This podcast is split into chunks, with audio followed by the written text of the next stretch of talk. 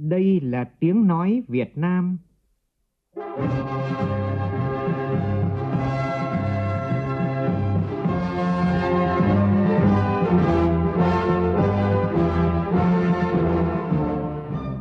là tiếng nói Việt Nam, phát thanh từ Hà Nội, thủ đô nước Cộng hòa xã hội chủ nghĩa Việt Nam.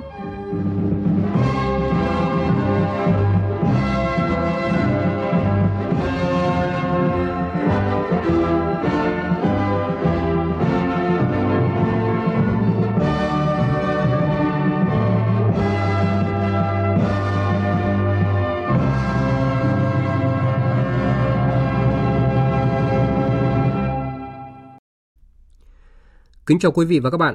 Mời quý vị và các bạn nghe chương trình Thời sự chiều của Đài Tiếng nói Việt Nam với những nội dung chính sau đây.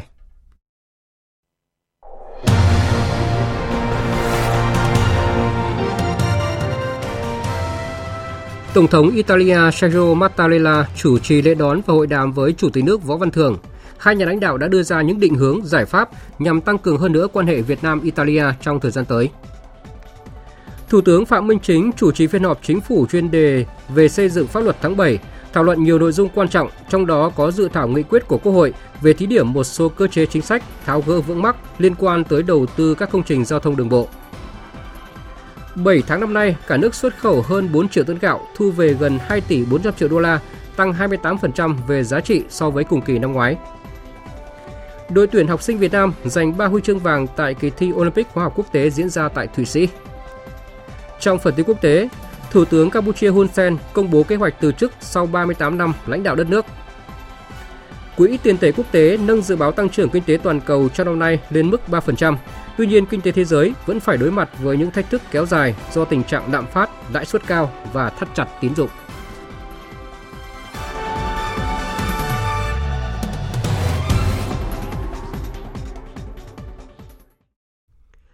Bây giờ là nội dung chi tiết. Sáng nay tại phủ Tổng thống, Tổng thống Italia Sergio Mattarella đã chủ trì lễ đón trọng thể Chủ tịch nước Võ Văn Thưởng thăm cấp nhà nước tới Italia. Phóng viên Vũ Dũng đi theo đoàn đưa tin. Phủ Tổng thống Italia là cung điện Palazzo del Quirinale, một trong những tòa nhà nổi tiếng nhất đất nước hình chiếc ủng với quy mô đồ sộ, kiến trúc độc đáo, đậm nét văn hóa Italia. Cung điện được khánh thành vào năm 1583, nằm trên ngọn đồi cao nhất trong số 7 ngọn đồi hình thành kinh thành Rome,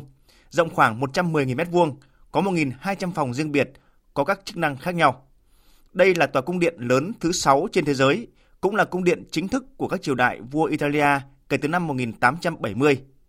Còn từ năm 1946 đến nay trở thành dinh tổng thống nước Cộng hòa Italia. Lễ đón Chủ tịch nước Võ Văn Thưởng và phu nhân được tổ chức hết sức trang trọng với những nghi thức đặc biệt. Ngay từ quảng trường Venezia, đội kỵ binh danh dự Italia tháp tùng xe của Chủ tịch nước và phu nhân từ quảng trường đến phủ Tổng thống. Tại nơi đỗ xe, Tổng thống Sergio Mattarella và con gái đã bắt tay nhiệt liệt chào mừng Chủ tịch nước Võ Văn Thưởng và phu nhân dẫn đầu đoàn cấp cao Việt Nam thăm cấp nhà nước tới Italia. Trong tiếng nhạc chào mừng, Tổng thống Italia mời Chủ tịch nước cùng bước lên vị trí danh dự. Quân nhạc cử quốc thiều hai nước.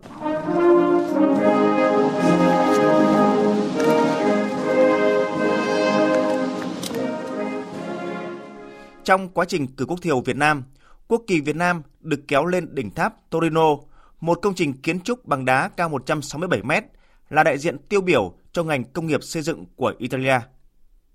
Sau quốc thiều hai nước, đội trưởng đội danh dự Italia chào và mời Chủ tịch nước cùng Tổng thống Italia duyệt đội danh dự.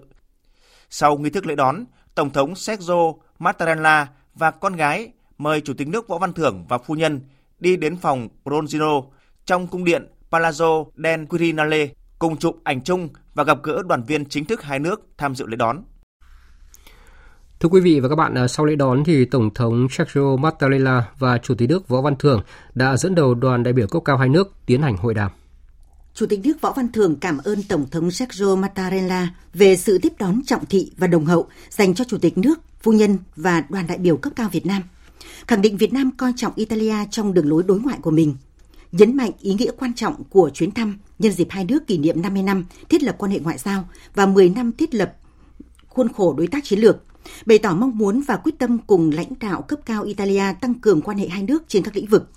Chủ tịch nước nhấn mạnh, Việt Nam luôn ghi nhớ và biết ơn sự ủng hộ quý báu của nhân dân Italia trong công cuộc đấu tranh vì độc lập dân tộc, thống nhất đất nước trước đây, cũng như trong xây dựng phát triển đất nước ngày nay.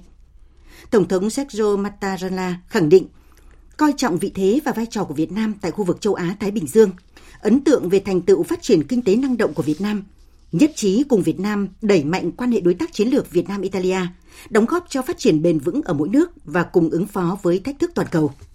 Nhân dịp này, Chủ tịch nước Võ Văn Thưởng cảm ơn nhà nước và nhân dân Italia đã ủng hộ vaccine và trang thiết bị y tế, giúp Việt Nam sớm vượt qua đại dịch.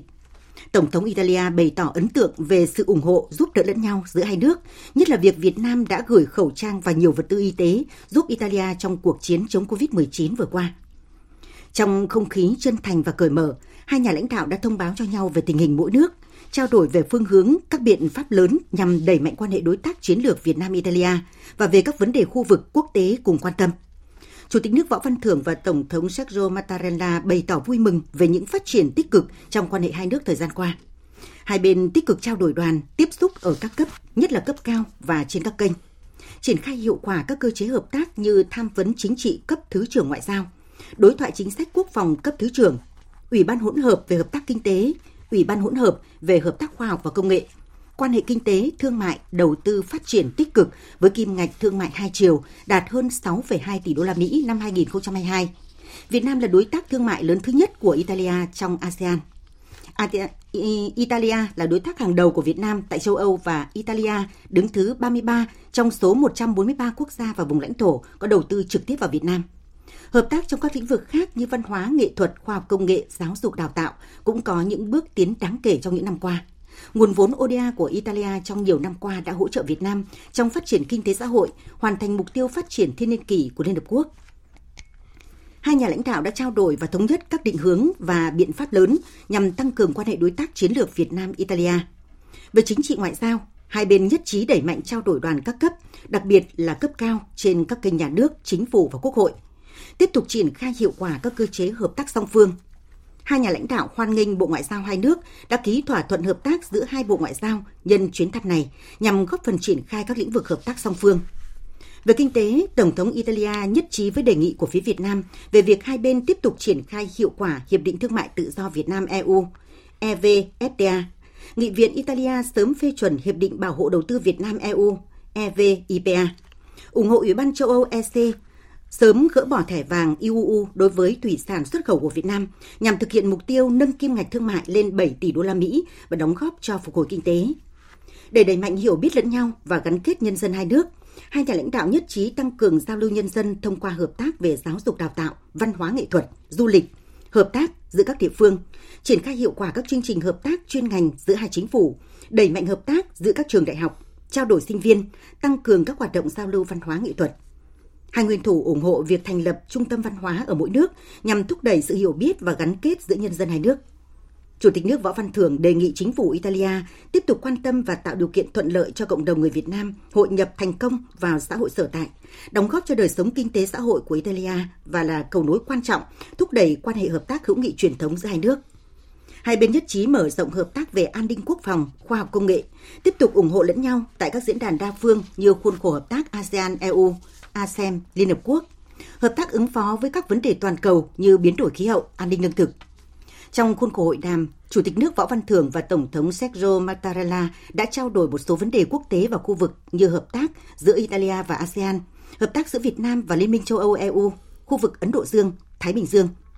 Về vấn đề Biển Đông, hai nhà lãnh đạo tái khẳng định tầm quan trọng của việc bảo đảm hòa bình, ổn định, an ninh, an toàn và tự do hàng hải, hàng không tại Biển Đông – giải quyết tranh chấp bằng biện pháp hòa bình trên cơ sở luật pháp quốc tế, nhất là Công ước của Liên Hợp Quốc về luật biển năm 1982. Tiếp theo là một hoạt động đối ngoại quan trọng khác. Sáng nay tại trụ sở chính phủ, Thủ tướng Phạm Minh Chính đã tiếp ngài Tony Blair, cựu Thủ tướng Anh, Chủ tịch điều hành Viện Tony Blair vì sự thay đổi toàn cầu. Tại buổi tiếp, Thủ tướng Phạm Minh Chính đánh giá cao sự đóng góp của ông Tony Blair cho quan hệ hai nước trong nhiệm kỳ Thủ tướng Anh từ năm 1997 đến năm 2007, cũng như trong giai đoạn hiện nay. Thủ tướng mong muốn cựu Thủ tướng Anh tiếp tục thúc đẩy góp phần đưa quan hệ Việt Nam-Anh phát triển sâu rộng, ngày càng đi vào chiều sâu thực chất. Thủ tướng cũng chúc mừng Anh gia nhập Hiệp định Đối tác Toàn diện và Tiến bộ Xuyên Thái Bình Dương CPTPP, khẳng định Việt Nam ủng hộ, sẵn sàng phối hợp tích cực với Anh để thúc đẩy triển khai CPTPP hiệu lực và hiệu quả. Về một số định hướng ưu tiên hợp tác, Thủ tướng đề nghị Viện Tony Blair vì sự thay đổi toàn cầu đẩy mạnh kết nối các đối tác doanh nghiệp nước ngoài đầu tư vào Việt Nam, trong đó có các quỹ đầu tư, tập đoàn từ châu Âu và Trung Đông – hỗ trợ Việt Nam thu hút nguồn lực cho tăng trưởng xanh, giảm phát thải và ứng phó biến đổi khí hậu. Phối hợp triển khai tuyên bố chính trị, thiết lập quan hệ đối tác chuyển đổi năng lượng công bằng một cách thực chất hiệu quả, đồng thời chia sẻ kinh nghiệm và khuyến nghị về xây dựng thị trường carbon tại Việt Nam. Cùng với đó, hỗ trợ thúc đẩy chuyển đổi số, triển khai chương trình chuyển đổi số quốc gia, xây dựng các trung tâm chuyển đổi mới sáng tạo, sản xuất chip bán dẫn, phát triển năng lượng xanh, hydrogen, hỗ trợ nâng cao năng lực y tế nhằm ứng phó với các thách thức dịch bệnh trong tương lai, phát triển công nghiệp dược, vân vân. Nhất trí với quan điểm của Thủ tướng về sự cần thiết tăng cường đoàn kết quốc tế, đề cao chủ nghĩa đa phương trong giải quyết các vấn đề toàn cầu, toàn dân, nhất là trong ứng phó biến đổi khí hậu, các thách thức và dịch bệnh Chủ tịch điều hành Viện Tony Blair vì sự thay đổi toàn cầu khẳng định sẽ luôn đồng hành hỗ trợ Việt Nam và tiếp tục làm việc với các cơ quan liên quan để thúc đẩy triển khai các hoạt động, chương trình, dự án hợp tác cụ thể, nhất là trong những lĩnh vực mà Thủ tướng Phạm Minh Chính đã có ý kiến. Chuyển sang các nội dung đang chú ý khác. Hôm nay tại trụ sở chính phủ, dưới sự chủ trì của Thủ tướng Phạm Minh Chính, chính phủ họp phiên chuyên đề xây dựng pháp luật tháng 7 để xem xét cho ý kiến đối với 8 nội dung, gồm 3 đề nghị xây dựng luật, hai dự án luật, hai báo cáo và một dự thảo nghị quyết của Quốc hội. Dự phiên họp có các Phó Thủ tướng Lê Minh Khái, Trần Hồng Hà, các Bộ trưởng, Thủ trưởng các cơ quan ngang bộ, cơ quan thuộc chính phủ. Phóng viên Vũ Khuyên đưa tin.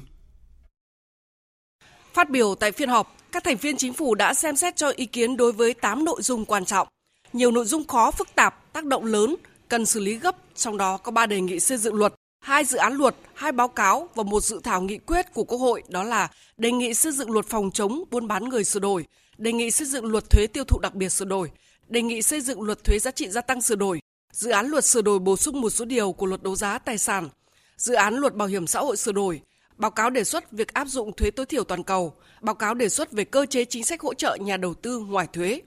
Sau khi nghe các thành viên chính phủ thảo luận, phát biểu tại phiên họp, Thủ tướng Phạm Minh Chính nhấn mạnh việc yêu cầu xây dựng hoàn thiện thể chế nói chung là công tác quan trọng. Thủ tướng đề nghị quán triệt tiếp tục thực hiện việc tăng cường vai trò người đứng đầu, trực tiếp phụ trách, không buông lỏng lãnh đạo, tăng cường kỷ luật kỳ cương, bảo đảm tiến độ chất lượng xây dựng pháp luật, nâng cao năng lực phản ứng chính sách, tập trung tháo gỡ khó khăn vướng mắc, khơi thông nguồn lực, đầu tư công sức nguồn lực cho công tác thể chế, bổ sung nâng cao chất lượng cán bộ công chức làm công tác pháp chế, có chế độ chính sách ưu đãi. Thủ tướng nêu rõ, 8 nội dung chính phủ họp cho ý kiến hôm nay đều là những vấn đề quan trọng phức tạp, có tác động xã hội lớn, cần tập trung lãnh đạo chỉ đạo hoàn thiện. Về đề nghị xây dựng luật phòng chống mua bán người cần cân nhắc nhiều hơn trong yếu tố phòng, nâng cao ý thức người dân, tăng cường hỗ trợ nạn nhân về sinh kế, công an việc làm. Về dự án luật bảo hiểm xã hội sửa đổi, Thủ tướng nêu rõ đây là một luật khó, có tác động ảnh hưởng sâu rộng đến quyền và lợi ích của người lao động, được cử tri và xã hội quan tâm. Cần lưu ý yếu tố hài hòa lợi ích tăng cường bảo đảm quyền lợi ích cho người tham gia bảo hiểm xã hội, góp phần bảo đảm an sinh xã hội, có phương án phù hợp đối với quy định rút bảo hiểm xã hội một lần, chi phí quản lý bảo hiểm xã hội. Về đề nghị xây dựng luật thuế tiêu thụ đặc biệt sửa đổi, Thủ tướng yêu cầu cần bảo đảm điều tiết tiêu dùng phù hợp với sự chuyển dịch về xu hướng tiêu dùng trong xã hội theo hướng bảo vệ sức khỏe nhân dân và bảo vệ môi trường. Bảo đảm huy động hợp lý nguồn lực cho ngân sách nhà nước, các chính sách đưa ra cần có sự nghiên cứu kỹ lưỡng, bảo đảm tính hợp lý, khả thi và hiệu quả. Đối với đề nghị xây dựng luật thuế giá trị gia tăng sửa đổi, Thủ tướng yêu cầu cần sửa đổi theo nguyên tắc thị trường phù hợp với thông lệ quốc tế, nâng cao sức cạnh tranh của môi trường đầu tư, lưu ý quy định về đối tượng không chịu thuế, giá trị thuế, khấu trừ thuế và hoàn thuế cho phù hợp. Về dự án luật sửa đổi bổ sung một số điều của luật đấu giá tài sản, người đứng đầu chính phủ yêu cầu đẩy mạnh cải cách hành chính, tăng cường phân cấp phân quyền, minh bạch hóa và chống hành vi tham nhũng tiêu cực, vi phạm. Đối với dự thảo nghị quyết của Quốc hội về thí điểm một số cơ chế chính sách tháo gỡ vướng mắc quy định tại một số luật liên quan tới đầu tư các công trình giao thông đường bộ, Thủ tướng nêu rõ đây là yêu cầu thực tiễn khách quan và rất cấp thiết, đề nghị Bộ Kế hoạch và Đầu tư có sự chuẩn bị kỹ lưỡng trước khi trình Quốc hội. Về báo cáo đề xuất áp dụng thuế tối thiểu toàn cầu, đề xuất về cơ chế chính sách hỗ trợ nhà đầu tư ngoài thuế, Thủ tướng cho rằng chúng ta có cả cơ sở pháp lý quốc tế và cơ sở thực tiễn, cần thiết phải sớm đề xuất để bảo đảm tính cạnh tranh của môi trường đầu tư và thu hút đầu tư nước ngoài trong tình hình mới. Thủ tướng giao nhiệm vụ cụ thể cho các bộ cơ quan chủ trì trình. Theo đó, Thủ tướng đề nghị các đồng chí bộ trưởng chỉ đạo tiếp thu nghiêm túc đầy đủ ý kiến các thành viên chính phủ, hoàn thiện các dự án luật, đề nghị xây dựng luật, dự thảo nghị quyết theo quy định và đề nghị các đồng chí phó thủ tướng phụ trách lĩnh vực tiếp tục quan tâm, trực tiếp chỉ đạo để hoàn thiện các dự án, đề nghị xây dựng luật theo phân công. Thủ tướng nhấn mạnh, thời gian tới công tác xây dựng thể chế sẽ nặng nề hơn. Thủ tướng đề nghị các đồng chí bộ trưởng trường ngành quyết tâm thực hiện thành công đột phá về xây dựng hoàn thiện thể chế, tháo gỡ tối đa các nút thắt, rào cản, tạo điều kiện thuận lợi nhất cho người dân doanh nghiệp, khơi thông mọi nguồn lực cho phát triển kinh tế xã hội nhanh và bền vững, góp phần thực hiện thắng lợi nhiệm vụ do Đảng, Nhà nước đã đề ra. Sáng nay tại Hà Nội, Ban Tổ chức Trung ương tổ chức hội nghị quán triệt quy định 114 của Bộ Chính trị về kiểm soát quyền lực và phòng chống tham nhũng tiêu cực trong công tác cán bộ. Ủy viên Bộ Chính trị, Thường trực Ban Bí thư, Trưởng Ban Tổ chức Trung ương Trương Thị Mai chủ trì hội nghị. Phóng viên Lại Hoa đưa tin. Quy định 114 cũng quy định 6 hành vi chạy chức chạy quyền, kế thừa quy định 205 có bổ sung hành vi mới là chạy tuổi, thâm niên công tác, danh hiệu thi đua khen thưởng, bằng cấp, phân bổ, bổ nhiệm, giới thiệu ứng cử, chỉ định, điều động, luân chuyển, biệt phái, thăng quân hàm, nhằm mục đích đủ tiêu chuẩn điều kiện có được chức vụ quyền lợi. Để tăng cường phòng ngừa kiểm soát việc lợi dụng lạm dụng quyền lực trong công tác cán bộ, quy định không bố trí người có quan hệ gia đình, đồng thời đảm nhiệm các chức danh có liên quan bao gồm thành viên trong cùng ban thường vụ cấp ủy, ban cán sự đảng, đảng đoàn, tập thể lãnh đạo cơ quan đơn vị, người đứng đầu và cấp phó của người đứng đầu trong cùng một địa phương cơ quan đơn vị, người đứng đầu của các cơ quan ở 13 ngành gồm nội vụ, thanh tra, tài chính, ngân hàng, thuế, hải quan, công thương, kế hoạch đầu tư, tài nguyên môi trường, quân đội, công an, tòa án và viện kiểm sát ở trung ương hoặc cung cấp ở một địa phương. Phát biểu chỉ đạo tại hội nghị, đồng chí Trương Thị Mai đặc biệt lưu ý các ngành địa phương tổ chức đảng thực hiện nghiêm theo quy định là không bố trí người có quan hệ gia đình, đồng thời đảm nhiệm chức danh có liên quan, đặc biệt là 13 ngành đã nêu cụ thể trong quy định. Đây là quy định khó, vì đùng chạm đến con người, đùng chạm đến tâm tư, tình cảm, mong muốn. Ai cũng muốn em mình, người trong gia đình mình trưởng thành phát triển, mong muốn đó hoàn toàn chính đáng. Chỉ có cái là nếu mình là người đứng đầu, mình là cán bộ lãnh đạo quản lý, mình phải cân nhắc đầy đủ và mình phải gương mẫu, tính toán để làm sao cho cái quyết định của mình, cái gì cấm thì không được làm, cái gì yêu cầu gương mẫu thì phải cân nhắc tính toán kỹ lưỡng để làm sao cho cái quyết định của mình tâm phục khẩu phục Đồng chí Trương Thị Mai đề nghị ngay sau hội nghị này, các cấp ủy tổ chức đảng tiếp tục quán triệt trong phạm vi chức trách của mình, cụ thể hóa thường xuyên kiểm tra, giám sát quy định 114, khi phát hiện bất thường có dư luận bức xúc phải kiểm tra, xử lý nghiêm theo quy định. Học viện Chính trị Quốc gia Hồ Chí Minh hôm nay phối hợp với Ban Tổ chức Trung ương tổ chức khai giảng lớp bồi dưỡng cập nhật kiến thức đối với Phó Bí thư, Chủ tịch Ủy ban Nhân dân, Chủ tịch Hội đồng Nhân dân tỉnh, thành phố trực thuộc Trung ương – đây là lần đầu tiên trong nhiều nhiệm kỳ qua, Đảng tổ chức lớp bồi dưỡng cập nhật kiến thức cho lãnh đạo các tỉnh, thành phố trực thuộc Trung ương. Phát biểu tại buổi lễ, Ủy viên Bộ Chính trị, Giám đốc Học viện Chính trị Quốc gia Hồ Chí Minh, Chủ tịch Hội đồng Lý luận Trung ương Nguyễn Xuân Thắng cho biết, Ban Bí thư đã cân nhắc và lựa chọn 13 chuyên đề bao quát những vấn đề trọng yếu hiện nay trong phát triển và bảo vệ Tổ quốc để các báo cáo viên truyền đạt tại lớp bồi dưỡng.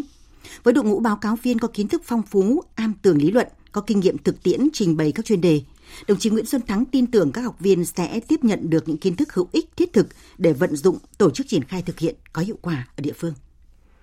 Hôm nay, đoàn kiểm tra số 891 của Ban Bí thư do Bí thư Trung Đảng, Chủ tịch Ủy ban Trung Mặt trận Tổ quốc Việt Nam Đỗ Văn Chiến làm trưởng đoàn, chủ trì hội nghị công bố quyết định kế hoạch kiểm tra việc lãnh đạo, chỉ đạo và tổ chức thực hiện kết luận số 21 năm 2021 của Ban chấp hành Trung ương Đảng khóa 13 và chỉ thị số 26 năm 2018 của Bộ Chính trị về đẩy mạnh xây dựng chỉnh đốn Đảng và hệ thống chính trị, kiên quyết ngăn chặn, đẩy lùi, xử lý nghiêm cán bộ đảng viên suy thoái về tư tưởng chính trị, đạo đức, lối sống, biểu hiện tự diễn biến, tự chuyển hóa tại tỉnh Bà Rịa Vũng Tàu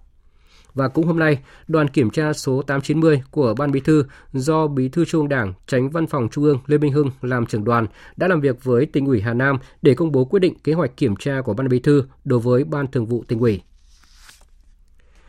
Đoàn giám sát số 2 của Quốc hội do Phó Chủ tịch Quốc hội Trần Quang Phương làm trưởng đoàn hôm nay đã làm việc với lãnh đạo tỉnh Lạng Sơn về việc thực hiện nghị quyết của Quốc hội về các chương trình mục tiêu quốc gia xây dựng nông thôn mới giai đoạn 2021-2025, giảm nghèo bền vững giai đoạn 2021-2025,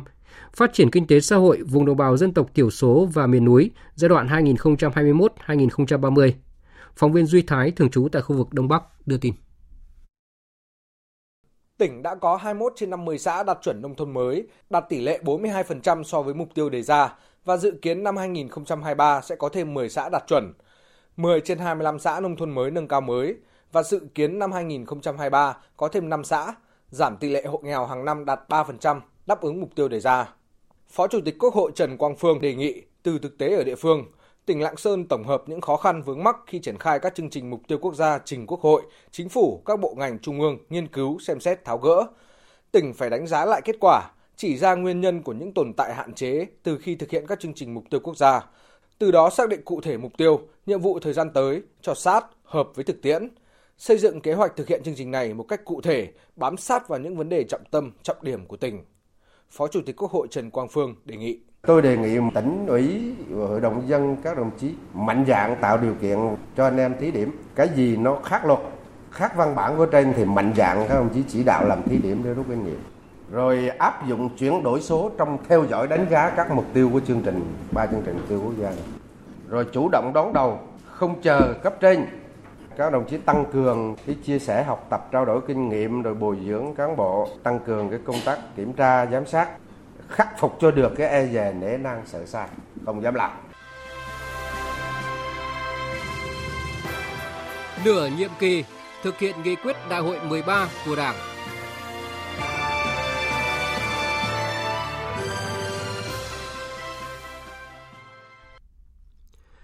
Thưa quý vị và các bạn,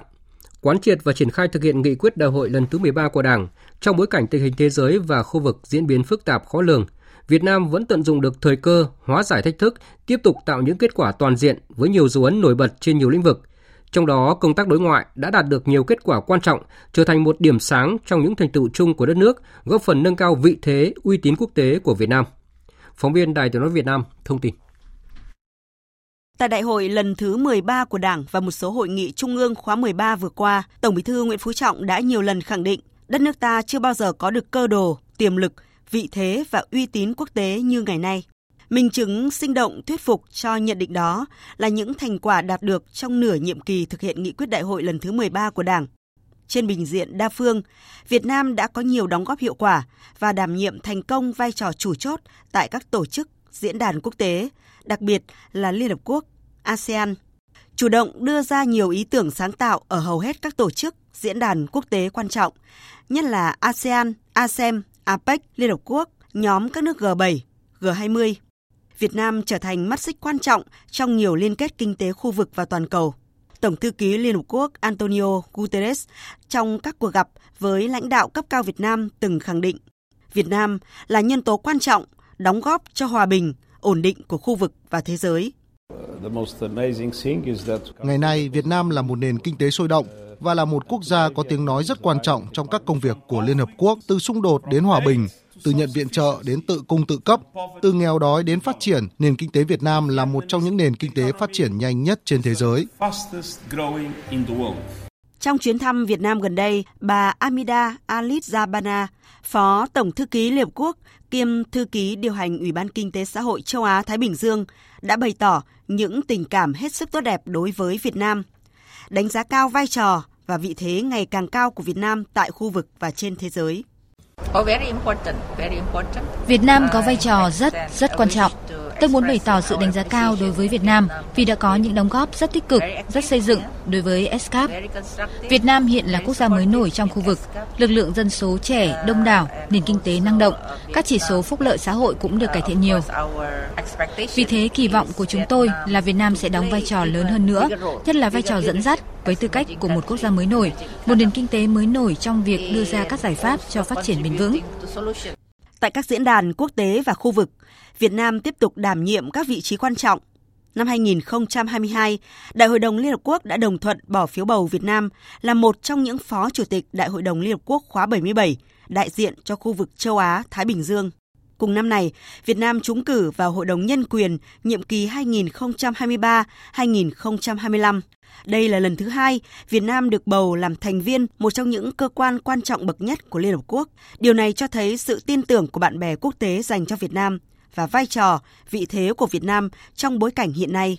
Ông Vera Mala Anizaya, chuyên gia nghiên cứu cấp cao của Trung tâm Nghiên cứu các vấn đề Đông Nam Á cho rằng Việt Nam là một quốc gia ổn định và hòa bình. Chính phủ Việt Nam cam kết bảo vệ các vấn đề nhân quyền và quyền tự do cho người dân. Là một quốc gia có trách nhiệm, Việt Nam nỗ lực đóng góp vào các giá trị chung, tích cực và tiến bộ của nhân loại thông qua việc tích cực tham gia các diễn đàn liên quan đến quyền con người của Liên Hợp Quốc và các tổ chức quốc tế khác. Mới đây nhất, hồi tháng 2 năm nay, tại kỳ họp diễn ra ở trụ sở của Tổ chức Giáo dục Khoa học và Văn hóa của Liên Hợp Quốc UNESCO ở Paris, Pháp, Việt Nam tiếp tục được bầu làm Phó Chủ tịch Ủy ban Liên Chính phủ Công ước UNESCO về bảo vệ và phát huy sự đa dạng của các biểu đạt văn hóa. Đây cũng là lần thứ hai Việt Nam đảm nhận vai trò này tại cơ quan điều hành then chốt về văn hóa của tổ chức UNESCO. Điều này tiếp tục thể hiện vị thế và uy tín ngày càng cao của Việt Nam trên trường quốc tế, cho thấy sự ủng hộ tin tưởng của cộng đồng quốc tế đối với khả năng đóng góp và năng lực điều hành của Việt Nam tại các thể chế đa phương toàn cầu. Giám đốc Trung tâm Di sản Thế giới, ông Lazare Asomo cho rằng Tôi được thấy người dân Việt Nam rất tự hào về những di sản thế giới của mình. Chính điều này khiến cho các bạn cam kết lâu dài trong việc bảo tồn những di sản này để lưu giữ truyền thống lịch sử và truyền lại cho thế hệ mai sau. Cảm ơn các bạn vì những nỗ lực không ngừng nghỉ trong việc bảo tồn và phát huy giá trị của các di sản. Việt Nam luôn là đối tác đáng tin cậy của UNESCO trong công cuộc bảo tồn di sản thế giới. Cụm từ cảm ơn Việt Nam cũng là lời cảm ơn chân thành của những công dân nước ngoài, du khách quốc tế được chăm sóc y tế, bảo đảm sức khỏe và được đắm mình vào những giá trị nhân văn, nhân đạo cao cả của con người Việt Nam giữa thời điểm đại dịch COVID-19 bùng phát mạnh mẽ, phức tạp. Đó cũng là câu nói của Tổng thống Thổ Nhĩ Kỳ Tayyip Erdogan khi gặp đoàn cứu hộ cứu nạn của Quân đội Nhân dân Việt Nam tại khu vực xảy ra động đất hồi đầu năm nay hay ở một nơi xa xôi khác của địa cầu, người dân Nam Sudan cũng không ít lần bày tỏ lòng biết ơn sâu sắc đối với những người lính mũ nổi xanh của Việt Nam tại các phái bộ gìn giữ hòa bình Liên Hợp Quốc đã trực tiếp cứu chữa, chăm sóc sức khỏe, giúp nâng cao dân trí, xóa đói, giảm nghèo, phát triển kinh tế để họ có cuộc sống thanh bình, hạnh phúc. Thiếu tướng Benjamin Schweizer, quyền trưởng phái bộ kiêm tư lệnh phái bộ lực lượng an ninh lâm thời của Liên Hợp Quốc tại ABA, bày tỏ. Các cán bộ chiến sĩ Việt Nam đã làm việc với hiệu quả tuyệt vời. Tất cả những gì các bạn làm đã để lại ấn tượng tốt đẹp trong tâm trí và trái tim của người dân nơi đây. Trong văn kiện đại hội lần thứ 13 của Đảng, Đảng ta đã chỉ rõ đối ngoại phải giữ vai trò tiên phong trong tạo dựng và gìn giữ môi trường hòa bình, ổn định, trong huy động các nguồn lực bên ngoài để phát triển, nâng cao uy tín, vị thế của đất nước. Chúng ta phải lấy lợi ích quốc gia, dân tộc hiệu quả thực chất làm tiêu chí hàng đầu, đề cao đoàn kết quốc tế, đề cao chủ nghĩa đa phương. Người dân vừa là chủ thể, vừa là trung tâm, là động lực. Nửa nhiệm kỳ thực hiện nghị quyết đại hội 13 của Đảng, thành công của các hoạt động đối ngoại đã cho thấy Việt Nam tự tin tiếp tục đẩy mạnh công cuộc hội nhập và phát triển đất nước. Một Việt Nam phát triển năng động, đổi mới, hội nhập quốc tế và cùng thế giới chung tay giải quyết các vấn đề toàn cầu đó là thông điệp nổi bật từ những hoạt động đối ngoại quan trọng. Tất cả thể hiện một vị thế mới của Việt Nam trong bối cảnh địa chính trị thế giới đang có nhiều biến động. Nhìn vào thành công hiện tại để hướng về tương lai. Phát biểu khi tới Việt Nam hồi tháng 10 năm ngoái, Tổng thư ký Liên Hợp Quốc Antonio Guterres đã nhấn mạnh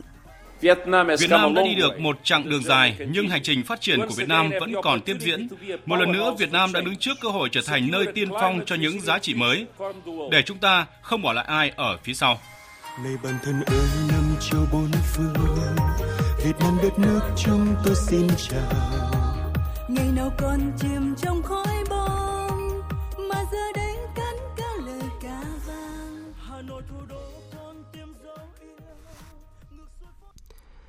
Tiếp theo là các hoạt động tri ân nhân kỷ niệm 76 năm Ngày Thương binh Liệt sĩ. Sáng nay tại Nghĩa trang liệt sĩ quận Ô Môn, Ban chỉ đạo thành phố Cần Thơ về tìm kiếm, quy tập và xác định danh tính hải cốt liệt sĩ, còn gọi là Ban chỉ đạo 515 thành phố, tổ chức trọng thể lễ truy điệu, cải táng 14 hải cốt liệt sĩ đã hy sinh trong hai cuộc kháng chiến chống thực dân Pháp và đế quốc Mỹ xâm lược. Phóng viên Hồng Phương đưa tin.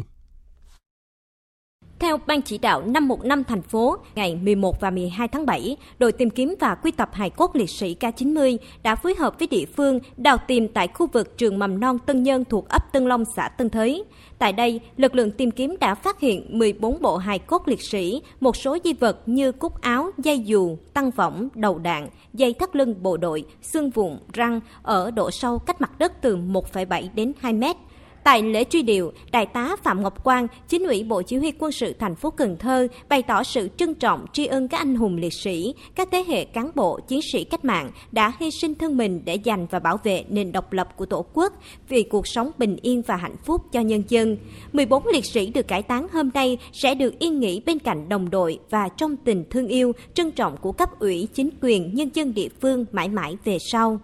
Những năm qua, đội K90 quân khu và các cơ quan đơn vị địa phương có liên quan tổ chức tìm kiếm quy tập 29 hài cốt liệt sĩ, trong đó có 13 bộ xác định được danh tính, đưa vào các nghĩa trang liệt sĩ hoặc bàn giao về gia đình an táng theo nguyện vọng của thân nhân, làm vơi đi phần nào nỗi đau mất mát của nhiều gia đình liệt sĩ.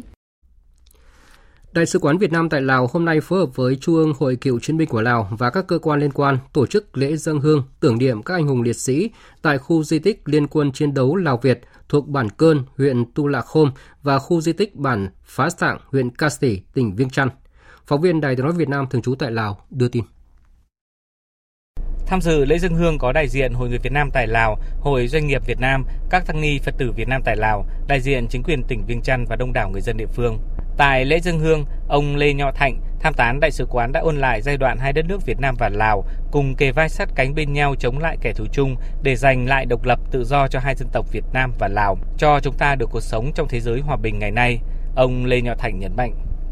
Chúng ta, những thế hệ đi sau của hai dân tộc Việt Nam và Lào nguyện phát huy truyền thống trung kiên bất khuất của các thế hệ cha anh đi trước cùng phấn đấu học tập, làm việc với hiệu quả cao nhất để xây dựng đất nước Việt Nam và Lào ngày càng phát triển vững mạnh và không ngừng góp phần vào gìn giữ vun đắp cho mối quan hệ hữu nghị vĩ đại, tình đoàn kết đặc biệt và hợp tác toàn diện giữa hai nước mãi mãi xanh tươi, đời đời bền vững.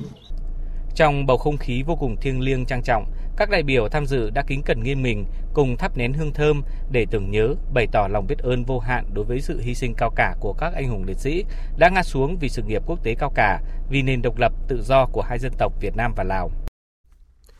Tiếp theo là một số tin kinh tế đáng chú ý. Số liệu do Tổng cục Hải quan vừa công bố cho thấy, nửa đầu tháng 7 này, cả nước đã xuất khẩu khoảng 250.000 tấn gạo, kim ngạch đạt hơn 135 triệu đô la Mỹ. Tính chung từ đầu năm, cả nước xuất khẩu hơn 4 triệu tấn gạo, kim ngạch đạt gần 2 tỷ 400 triệu đô la, tăng hơn 28% so với cùng kỳ năm ngoái. Ba thị trường xuất khẩu lớn nhất của Việt Nam đều nằm ở châu Á, gồm Philippines, Trung Quốc và Indonesia. Liên quan đến thông tin, Tổng cục Ngoại thương Ấn Độ vừa ra thông báo về việc cấm xuất khẩu tất cả các loại gạo trắng thường. Cục xuất nhập khẩu Bộ Công Thương đã có văn bản gửi các thương nhân kinh doanh xuất khẩu gạo và Hiệp hội Lương thực Việt Nam, đề nghị Hiệp hội Lương thực Việt Nam tăng cường đôn đốc các hội viên, đặc biệt là các doanh nghiệp lớn giữ vai trò dẫn dắt như Tổng Công ty Lương thực miền Bắc, Tổng Công ty Lương thực miền Nam, tổ chức thu mua và tiêu thụ thóc gạo, bảo đảm lợi ích cho người trồng lúa theo chính sách hiện hành. Thông tin thêm về vụ một số container nông sản gia vị của Việt Nam nghi bị lừa đảo chiếm dụng khi xuất sang các tiểu vương quốc Ả Rập Thống Nhất. Hiện Đại sứ quán Việt Nam và Thương vụ Việt Nam tại các tiểu vương quốc Ả Rập Thống Nhất đang khẩn trương phối hợp với các cơ quan hữu quan để tìm hướng giải quyết vụ việc. Phía ngân hàng của Oman thuộc các tiểu vương quốc Ả Rập Thống Nhất cũng cho biết là sẽ tiến hành điều tra nội bộ liên quan đến vụ việc này. Theo Thương vụ Việt Nam tại các tiểu vương quốc Ả Rập Thống Nhất, hiện nay các doanh nghiệp tại các tiểu vương quốc Ả Rập Thống Nhất thường yêu cầu các doanh nghiệp Việt Nam thanh toán bằng hình thức trả tiền sau, tức là khi doanh nghiệp nhận hàng, sau đó mới trả tiền cho doanh nghiệp Việt Nam. Hoặc các doanh nghiệp tại các tiểu vương quốc Ả Rập Thống Nhất ban hành một séc để cho bên mua cầm, nhưng thực ra séc không có giá trị vì trong tài khoản ngân hàng không có tiền. Đây là hai trường hợp lừa đảo phổ biến nhất tại các tiểu vương quốc Ả Rập Thống Nhất. Do đó, Thương vụ khuyến nghị các doanh nghiệp Việt Nam cần có phương thức thanh toán bảo đảm an toàn nhất.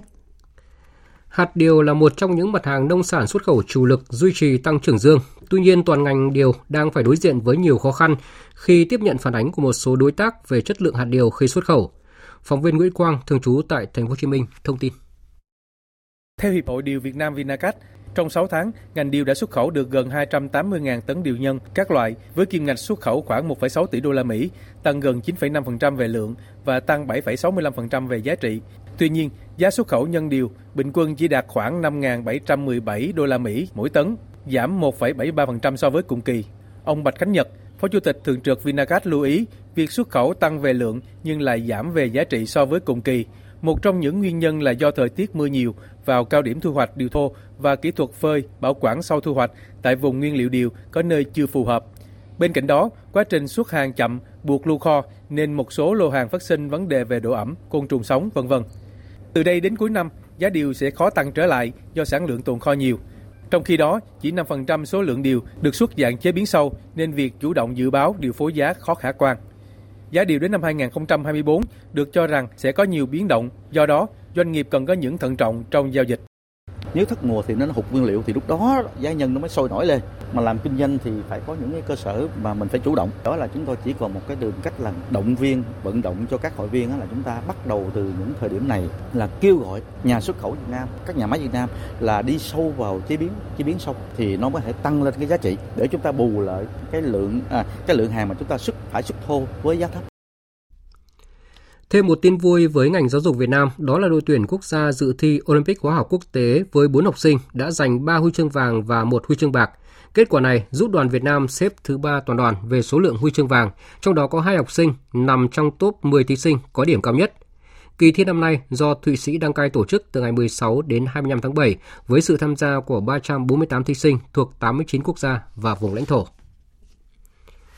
Theo quy định của Bộ Giáo dục và Đào tạo, hôm nay là hạn cuối để các trường đại học cập nhật công bố mức điểm sàn nhận đăng ký xét tuyển theo phương thức điểm thi tốt nghiệp trung học phổ thông, điểm đánh giá năng lực, đánh giá tư duy và cập nhật lên hệ thống hỗ trợ tuyển sinh chung của Bộ Giáo dục và Đào tạo. Hầu hết các trường đã công bố điểm sàn, trong đó điểm sàn nhận đăng ký xét tuyển theo phương thức sử dụng điểm thi tốt nghiệp trung học phổ thông dao động từ 14 điểm đến 24,5 điểm. Ghi nhận của phóng viên Minh Hường.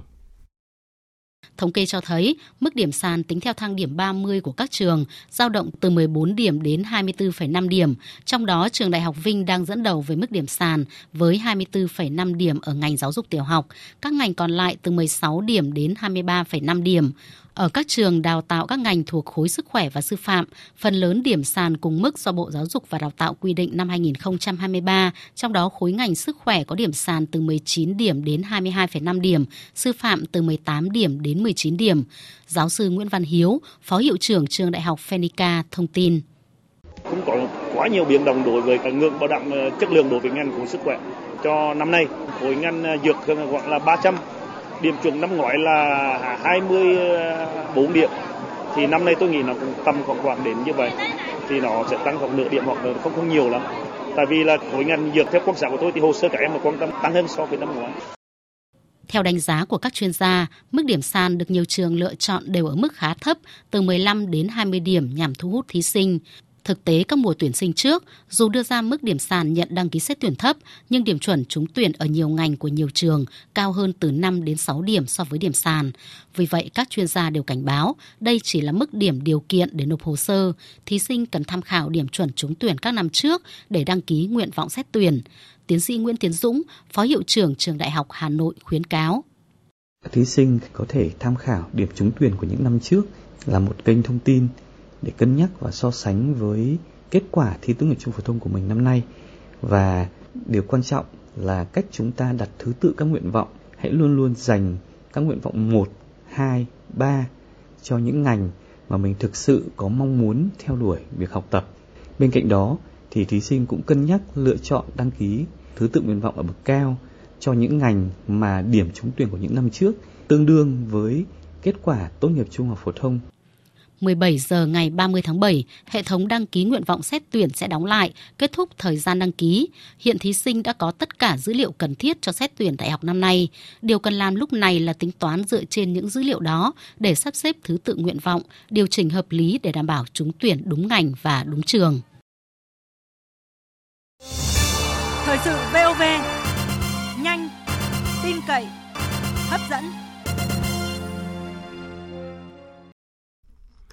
Mời quý vị và các bạn nghe tiếp chương trình với tin chúng tôi vừa nhận. Sau cuộc hội đàm giữa Tổng thống Italia và Chủ tịch Đức Võ Văn Thưởng, thông tin đến báo chí về kết quả hội đàm, Tổng thống Italia đã thông báo một tin vui, đó là nhân chuyến thăm của Chủ tịch nước, Nghị viện Italia đã thông qua Hiệp định Bảo hộ Đầu tư Việt Nam-EU. Phát biểu tại buổi họp báo, Chủ tịch nước Võ Văn Thưởng nêu rõ. Tôi ờ, rất là cảm ơn ờ, Ngài Tổng thống À, đã trao đổi và thống nhất với nhiều đề nghị của Việt Nam và như Ngài Tổng thống vừa thông báo, việc à, Quốc hội Italia à, thông qua cái EVA Hiệp định Bảo hộ Đầu tư vào đúng ngày mà tôi thực hiện chuyến thăm cấp nhà nước đến Italia. Đó là một tin rất vui và tôi tin rằng cái việc thông qua cái hiệp định này sẽ mang lại lợi ích cho các doanh nghiệp của hai nước, cho nhân dân hai nước, góp phần thúc đẩy cái hợp tác thương mại đầu tư giữa hai nước chúng ta sẽ phát triển mạnh mẽ hơn trong à, thời gian sắp tới. Chúng tôi sẽ tiếp tục thông tin về cuộc họp báo trong chương trình thời sự sau. Mời quý vị và các bạn quan tâm chú ý đón nghe. Tiếp theo sẽ là một số tin quốc tế đáng chú ý. Hôm nay, Thủ tướng Hun Sen thông báo sẽ từ chức sau hơn 38 năm nắm giữ cương vị người đứng đầu chính phủ Hoàng gia Campuchia và chuyển giao quyền lực cho con trai của mình là ông Hun Manet sau chiến thắng áp đảo của Đảng Nhân dân Campuchia cầm quyền tại cuộc bầu cử Quốc hội khóa 7. Phản ánh của phóng viên Đài tiếng nói Việt Nam thường trú tại Campuchia. Trong phát biểu được phát trực tiếp chiều nay trên kênh truyền hình quốc gia, Thủ tướng Campuchia Samdech Techo Hun Sen thông báo ông sẽ không tiếp tục cương vị là người đứng đầu chính phủ hoàng gia nhiệm kỳ mới. Thủ tướng Hun Sen khẳng định ông từ bỏ vị trí quyền lực vì lợi ích lâu dài của đất nước để tạo điều kiện cho thế hệ trẻ. Ông mong muốn tiến sĩ Hun Manet, ứng cử viên thủ tướng tương lai của Đảng Nhân dân Campuchia, có thể lãnh đạo thành lập một chính phủ mới gồm những gương mặt trẻ thay thế cho thế hệ lãnh đạo kỳ cựu của đất nước trong thời gian qua. Ông nhấn mạnh rằng việc chuyển giao quyền lực là kết quả của quá trình chuẩn bị lâu dài nhằm đảm bảo cho hòa bình, ổn định và phát triển của đất nước. Theo Thủ tướng Hun Sen, Quốc vương Norodom Sihamoni sẽ triệu tập cuộc họp Quốc hội Campuchia nhiệm kỳ 7 vào sáng ngày 21 tháng 8. Sau đó là buổi lễ tuyên thệ nhận chức của các nghị sĩ tại Hoàng cung vào chiều cùng ngày. Với sự nhất trí của Đảng Nhân dân Campuchia và sự phê chuẩn của Quốc vương Norodom Sihamoni, ông Hun Manet sẽ chính thức trở thành thủ tướng vào ngày 22 tháng 8 tới. Thủ tướng Hun Sen cho biết. Để trở thành thủ tướng, Hun Manet cũng phải trải qua ít nhất 4 giai đoạn. Được sự thống nhất trong nội bộ đảng, được bầu làm đại biểu quốc hội, được quốc vương bổ nhiệm và được quốc hội thông qua. Về tương lai chính trị của mình sau khi nắm giữ cương vị người đứng đầu chính phủ gần 4 thập kỷ, Thủ tướng Hun Sen cho biết ông sẽ tiếp tục cống hiến cho đất nước trên cương vị nghị sĩ quốc hội khóa 7 và chủ tịch Đảng Nhân dân Campuchia. Ông cũng được quốc vương Siamoni bổ nhiệm làm chủ tịch Hội đồng Cố vấn tối cao của nhà vua. Ngoài ra, trong bầu cử Thượng viện Campuchia vào tháng 2 năm sau, ông cũng sẽ ra tranh cử vào chức Chủ tịch Thượng viện để tiếp tục phục vụ đất nước. Trong bầu cử Quốc hội ngày 23 tháng 7 vừa qua, ông Hun Manet đứng thứ nhất trong danh sách 12 ứng cử viên của Đảng Nhân dân Campuchia ra tranh cử tại khu vực bầu cử thủ đô Phnom Penh, nơi đảng giành được 11 trên 12 ghế. Dư luận cũng như người ủng hộ cho rằng ông Hun Manet, năm nay 45 tuổi, là một gương mặt đại diện trẻ tiêu biểu của Campuchia – người được kỳ vọng sẽ dẫn dắt đất nước phát triển hơn nữa. Quỹ tiền tệ quốc tế IMF vừa điều chỉnh tăng nhẹ dự báo tăng trưởng kinh tế toàn cầu trong năm nay nhờ hoạt động kinh tế khả quan trong quý 1 vừa qua. Song tổ chức này cũng cảnh báo nền kinh tế toàn cầu vẫn đang phải đối mặt với những thách thức kéo dài bất chấp khả năng phục hồi trong ngắn hạn do vẫn còn tình trạng lạm phát, lãi suất cao và thắt chặt tín dụng. Tổng hợp của biên tập viên Phương Anh. Trong báo cáo mới nhất về triển vọng kinh tế thế giới, IMF dự đoán tăng trưởng kinh tế toàn cầu năm 2023 sẽ đạt 3%, tăng 0,2 điểm phần trăm so với mức dự báo đưa ra hồi tháng 4 vừa qua. Tuy nhiên, IMF vẫn giữ nguyên dự báo tăng trưởng kinh tế thế giới năm 2024 ở mức 3% do các nền kinh tế phát triển giảm tốc. Theo đó, các mức tăng trưởng này thấp hơn so với mức tăng trưởng đạt được trong năm 2021 và năm 2022. Dự báo dựa trên cơ sở ngành dịch vụ phục hồi sau đại dịch COVID-19 nhờ các nước đẩy mạnh hoạt động thu hút du lịch. Chuyên gia kinh tế trưởng của IMF Pierre Olivier Gourinchas nhấn mạnh. We had a surge, in fact, Thực tế là chúng ta đã có một sự đột biến trong thương mại toàn cầu trong vài năm qua, và nhất là trong khoảng một năm qua, những gì chúng ta đã thấy là sự quay trở lại với các ngành dịch vụ. Mọi người muốn ra ngoài, muốn đi du lịch, và điều đó có nghĩa là nhu cầu về hàng hóa ít hơn, nhu cầu về dịch vụ nhiều hơn.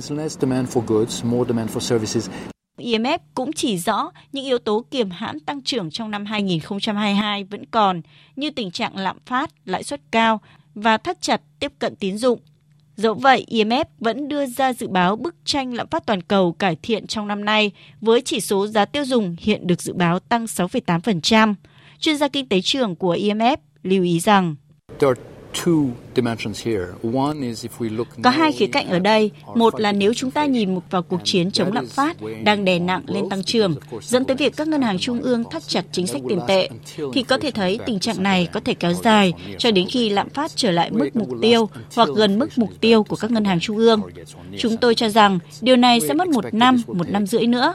Đến cuối năm 2024, 2025, lạm phát sẽ trở lại mức mục tiêu của các ngân hàng trung ương. Theo IMF, lạm phát và căng thẳng trong lĩnh vực ngân hàng đã phần nào giảm bớt, nhưng cán cân rủi ro mà nền kinh tế toàn cầu phải đối mặt vẫn nghiêng về phía tiêu cực và tín dụng bị thắt chặt. Trong khi đó, hôm nay, Cục Dự trữ Liên bang Mỹ Fed bước vào ngày họp thứ hai trước khi đưa ra quyết định có nên tăng lãi suất hay không. Thị trường đang hồi hộp chờ quyết định của Fed. Theo các cuộc thăm dò dư luận, một trong những kịch bản được chờ đợi nhất là Fed sẽ nối lại chu kỳ tăng lãi suất cơ bản ngay trong tháng 7 này. Tổng hợp của biên tập viên Hồng Dung. Thông tin có tính chi phối thị trường thế giới trong hai ngày này chính là cuộc họp chính sách của Fed. Mặc dù chưa có quyết định nào được công bố trong ngày họp đầu tiên, song dựa trên nhiều chỉ dấu của nền kinh tế Mỹ thời gian qua như chỉ số giá tiêu dùng CPI, chỉ số giá sản xuất, tỷ lệ thất nghiệp của Mỹ, dư luận và giới tài chính đều cho rằng nhiều khả năng Fed sẽ tăng lãi suất. Ông Timothy Chup, chuyên gia đầu tư tài chính phố Wall nói, Mọi sự chú ý đều đang dồn vào quyết định của Fed. Theo một số dữ liệu kinh tế gần đây mà chúng tôi có được, nền kinh tế Mỹ đang có những diễn biến tích cực hơn, áp lực lạm phát đang giảm dần và ngày càng tiệm cận mức mục tiêu 2%. Qua đó khẳng định chính sách tiền tệ của Fed đang đi đúng hướng. Nhận định của giới phân tích và những tín hiệu tích cực của nền kinh tế Mỹ đã khiến thị trường tài chính tiền tệ thế giới có phản ứng tích cực. Chỉ số công nghiệp Dow Jones trong phiên giao dịch hôm qua có phiên tăng điểm thứ 12 liên tiếp và là chuỗi tăng dài nhất trong hơn 6 năm qua. Chỉ số Nasdaq dẫn đầu đà đi lên phiên ngày thứ ba. Một câu hỏi đặt ra là Fed sẽ tăng mức lãi suất lên bao nhiêu phần trăm và điều gì sẽ xảy ra sau quyết định tăng lãi suất? Theo giới phân tích, sau cú hãm phanh lãi suất trong tháng 6, Fed nhiều khả năng tăng lãi suất thêm 25 điểm cơ bản. Đây cũng sẽ là lần tăng cuối cùng trong chu kỳ thắt chặt chính sách tiền tệ hiện nay của Fed. Một khi Fed tăng lãi suất, mức lãi suất liên bang của Mỹ sẽ lên mức 5,25 đến 5,5%, mức cao nhất kể từ năm 2001. Quyết định này có thể khiến đồng đô la giảm giá, qua đó giúp làm giảm áp lực lên nhiều đồng tiền tại nhiều nước trên thế giới. Dựa trên căn cứ này, các cơ quan chức năng đẩy mạnh các biện pháp hỗ trợ tăng trưởng kinh tế thông qua chính sách tài khóa và tiền tệ nới lỏng hơn. Cựu Thủ tướng Thái Lan Thaksin dự định sẽ trở về nước vào ngày 10 tháng 8 tới đây sau gần 17 năm sống lưu vong, sẵn sàng đối diện với tiến trình pháp lý tại Thái Lan. Phóng viên Đài tiếng nói Việt Nam thường trú tại Thái Lan thông tin. Trong một bài đăng trên mạng xã hội vào hôm nay 26 tháng 7, cố vấn cấp cao của Đảng Vì nước Thái, bà Petongtan Shinawatra cho biết cha của bà là cựu Thủ tướng Thaksin sẽ trở về Thái Lan vào ngày 10 tháng 8 tới đây. Ông Thaksin Shinawatra, 74 tuổi, hiện sống lưu vong kể từ sau khi rời Thái Lan vào năm 2008 để tránh án phạt tù lên đến hàng chục năm liên quan các tội danh tham nhũng, lạm dụng quyền lực và trốn thuế. Ông Thaksin nắm giữ cương vị Thủ tướng Thái Lan từ năm 2001 đến năm 2006. Trong thời kỳ nắm quyền, chính phủ của ông nổi tiếng với các chính sách dân túy, thu hút được sự ủng hộ của đông đảo cử tri, nhất là tầng lớp lao động và nông dân Thái Lan – Tuyên bố của bà Petongtan được đưa ra trong bối cảnh Đảng Vì nước Thái, đảng thành lập trên cơ sở tiền thân các chính đảng do cựu Thủ tướng Thạc Sìn sáng lập và hậu thuẫn, đang nỗ lực đàm phán, thu hút sự ủng hộ của các thượng nghị sĩ và hạ nghị sĩ của các chính đảng bảo thủ để thành lập chính phủ mới và dự kiến sẽ đề cử một ứng viên cho chức Thủ tướng trong những ngày tới. Phó Cảnh sát trưởng Quốc gia Thái Lan Surachate Hakpan cho biết ông Thạc Sỉn sẽ phải tuân theo các quy trình pháp lý ngay khi máy bay chở ông hạ cánh tại sân bay Đôn Mường, thủ đô Bangkok. Hôm nay, bão Doksuri đã đổ bộ vào miền Bắc Philippines khiến ít nhất là một người thiệt mạng. Bão cũng làm đổ nhiều cây cối gây ra tình trạng mất điện và hàng nghìn người dân Philippines phải sơ tán. Theo cơ quan thời tiết quốc gia Philippines, với sức gió lên đến 175 km một giờ, bão Doksuri gây ra sóng lớn xung quanh vùng đảo Jalupiri, ngoài khơi mũi phía bắc của đảo chính Luzon. Cơ quan này cảnh báo có thể xảy ra những điều kiện thời tiết nguy hiểm đến tính mạng khi mà bão đổ bộ kéo theo gió mạnh và mưa lớn tại vùng đảo thưa thớt dân cư này. Doksuri đã có lúc mạnh lên cấp siêu bão khi quét qua Thái Bình Dương ngày hôm qua, nhưng suy yếu khi tiến gần tới Philippines. Dự báo bão Doksuri sẽ quét qua Đài Loan Trung Quốc và di chuyển về phía đông nam của Trung Quốc. Trước diễn biến của bão, hôm nay Trung Quốc đã phát đi cảnh báo màu đỏ, mức cảnh báo cao nhất trong 4 cấp. Phóng viên Bích Thuận, thường trú tại Trung Quốc, thông tin. Cảnh báo bão cao nhất đầu tiên trong năm nay đã được Đài khí tượng Trung ương Trung Quốc ban bố vào lúc 10 giờ sáng nay 26 tháng 7 giờ địa phương. Theo dự báo, bão Doksuri sẽ di chuyển theo hướng Tây Tây Bắc với tốc độ từ 10 đến 15 km/h và sẽ đổ bộ vào vùng ven biển Đông Nam Trung Quốc từ Phúc Thanh Phúc Kiến đến Huệ Lai Quảng Đông vào sáng 28 tháng 7. Khi đổ bộ, cơn bão sẽ có gió giật cấp 14-15. Vùng biển gần tâm bão đi qua có sức gió lên tới cấp 13 đến 17, giật trên cấp 17. Bão cũng gây mưa rông lớn tại một số khu vực phía đông tỉnh Chiết Giang và đảo Đài Loan nước này từ 14 giờ 26 tháng 7 đến 14 giờ ngày 27 tháng 7. Trong đó một số vùng ven biển có mưa rất to lên đến 250 đến 400 mm. Trước khả năng Doksuri phát triển thành siêu bão, vào lúc 8 giờ sáng nay, Cục Khí tượng Trung Quốc đã quyết định nâng mức ứng phó khẩn cấp với bão lên cấp 2. Nước này có hệ thống ứng phó khẩn cấp với các thảm họa khí tượng gồm 4 cấp, trong đó cấp 1 là nghiêm trọng nhất. Hàng loạt các địa phương ở tỉnh Phúc Kiến, bao gồm thủ phủ Phúc Châu, các thành phố Tuyền Châu, Hạ Môn, Tấn Giang đã ra thông báo đóng cửa trường học, các điểm và khu du lịch, ngừng các hoạt động sản xuất kinh doanh và vận tải biển, đưa tàu thuyền và người dân trên biển vào bờ tránh bão từ chiều 25 tháng 7. Vừa rồi là phần tin thời sự quốc tế, tiếp tục chương trình thời sự chiều nay là trang tin thể thao.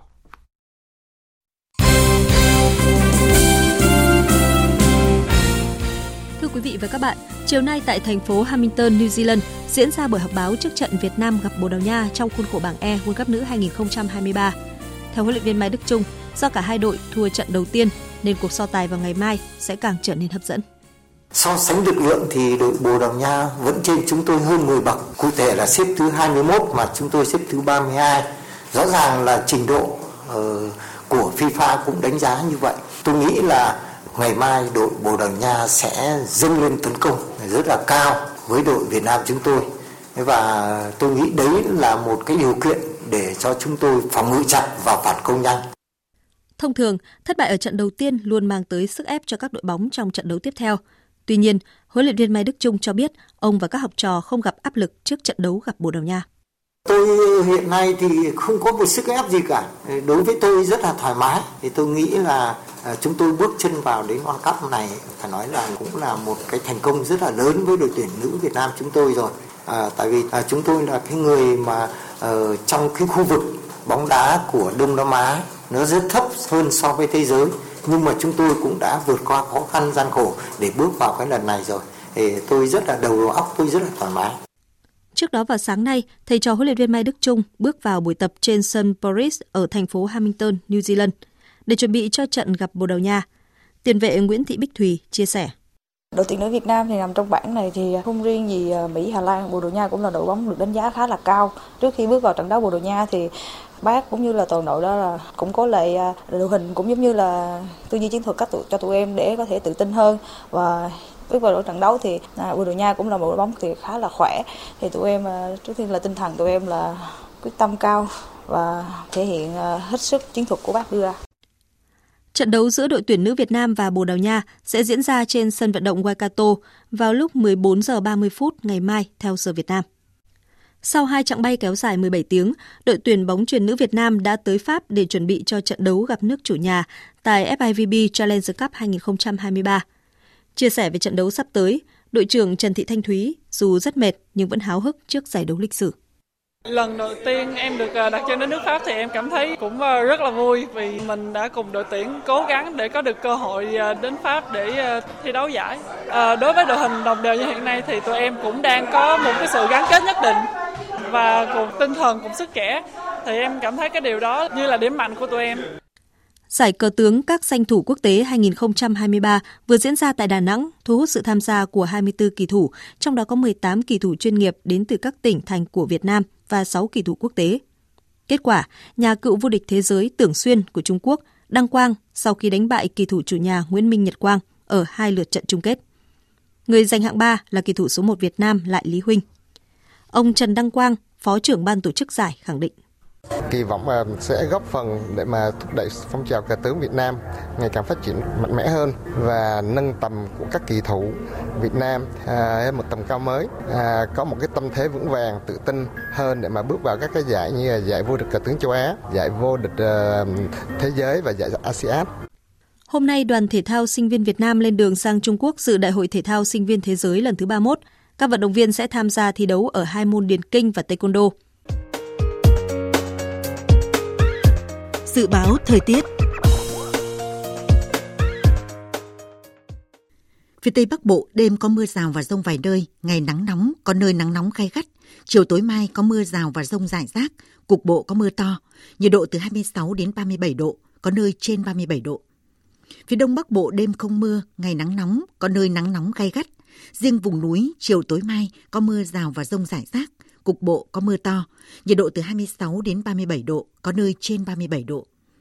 Khu vực từ Thanh Hóa đến Thừa Thiên Huế, chiều tối và đêm có mưa rào và rông vài nơi, ngày nắng nóng, có nơi nắng nóng gai gắt, nhiệt độ từ 26 đến 37 độ, có nơi trên 37 độ.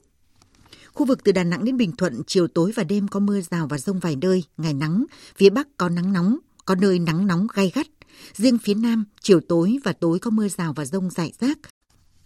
Cục bộ có mưa to, nhiệt độ phía Bắc từ 25 đến 37 độ, phía Nam 25 đến 34 độ, có nơi trên 34 độ.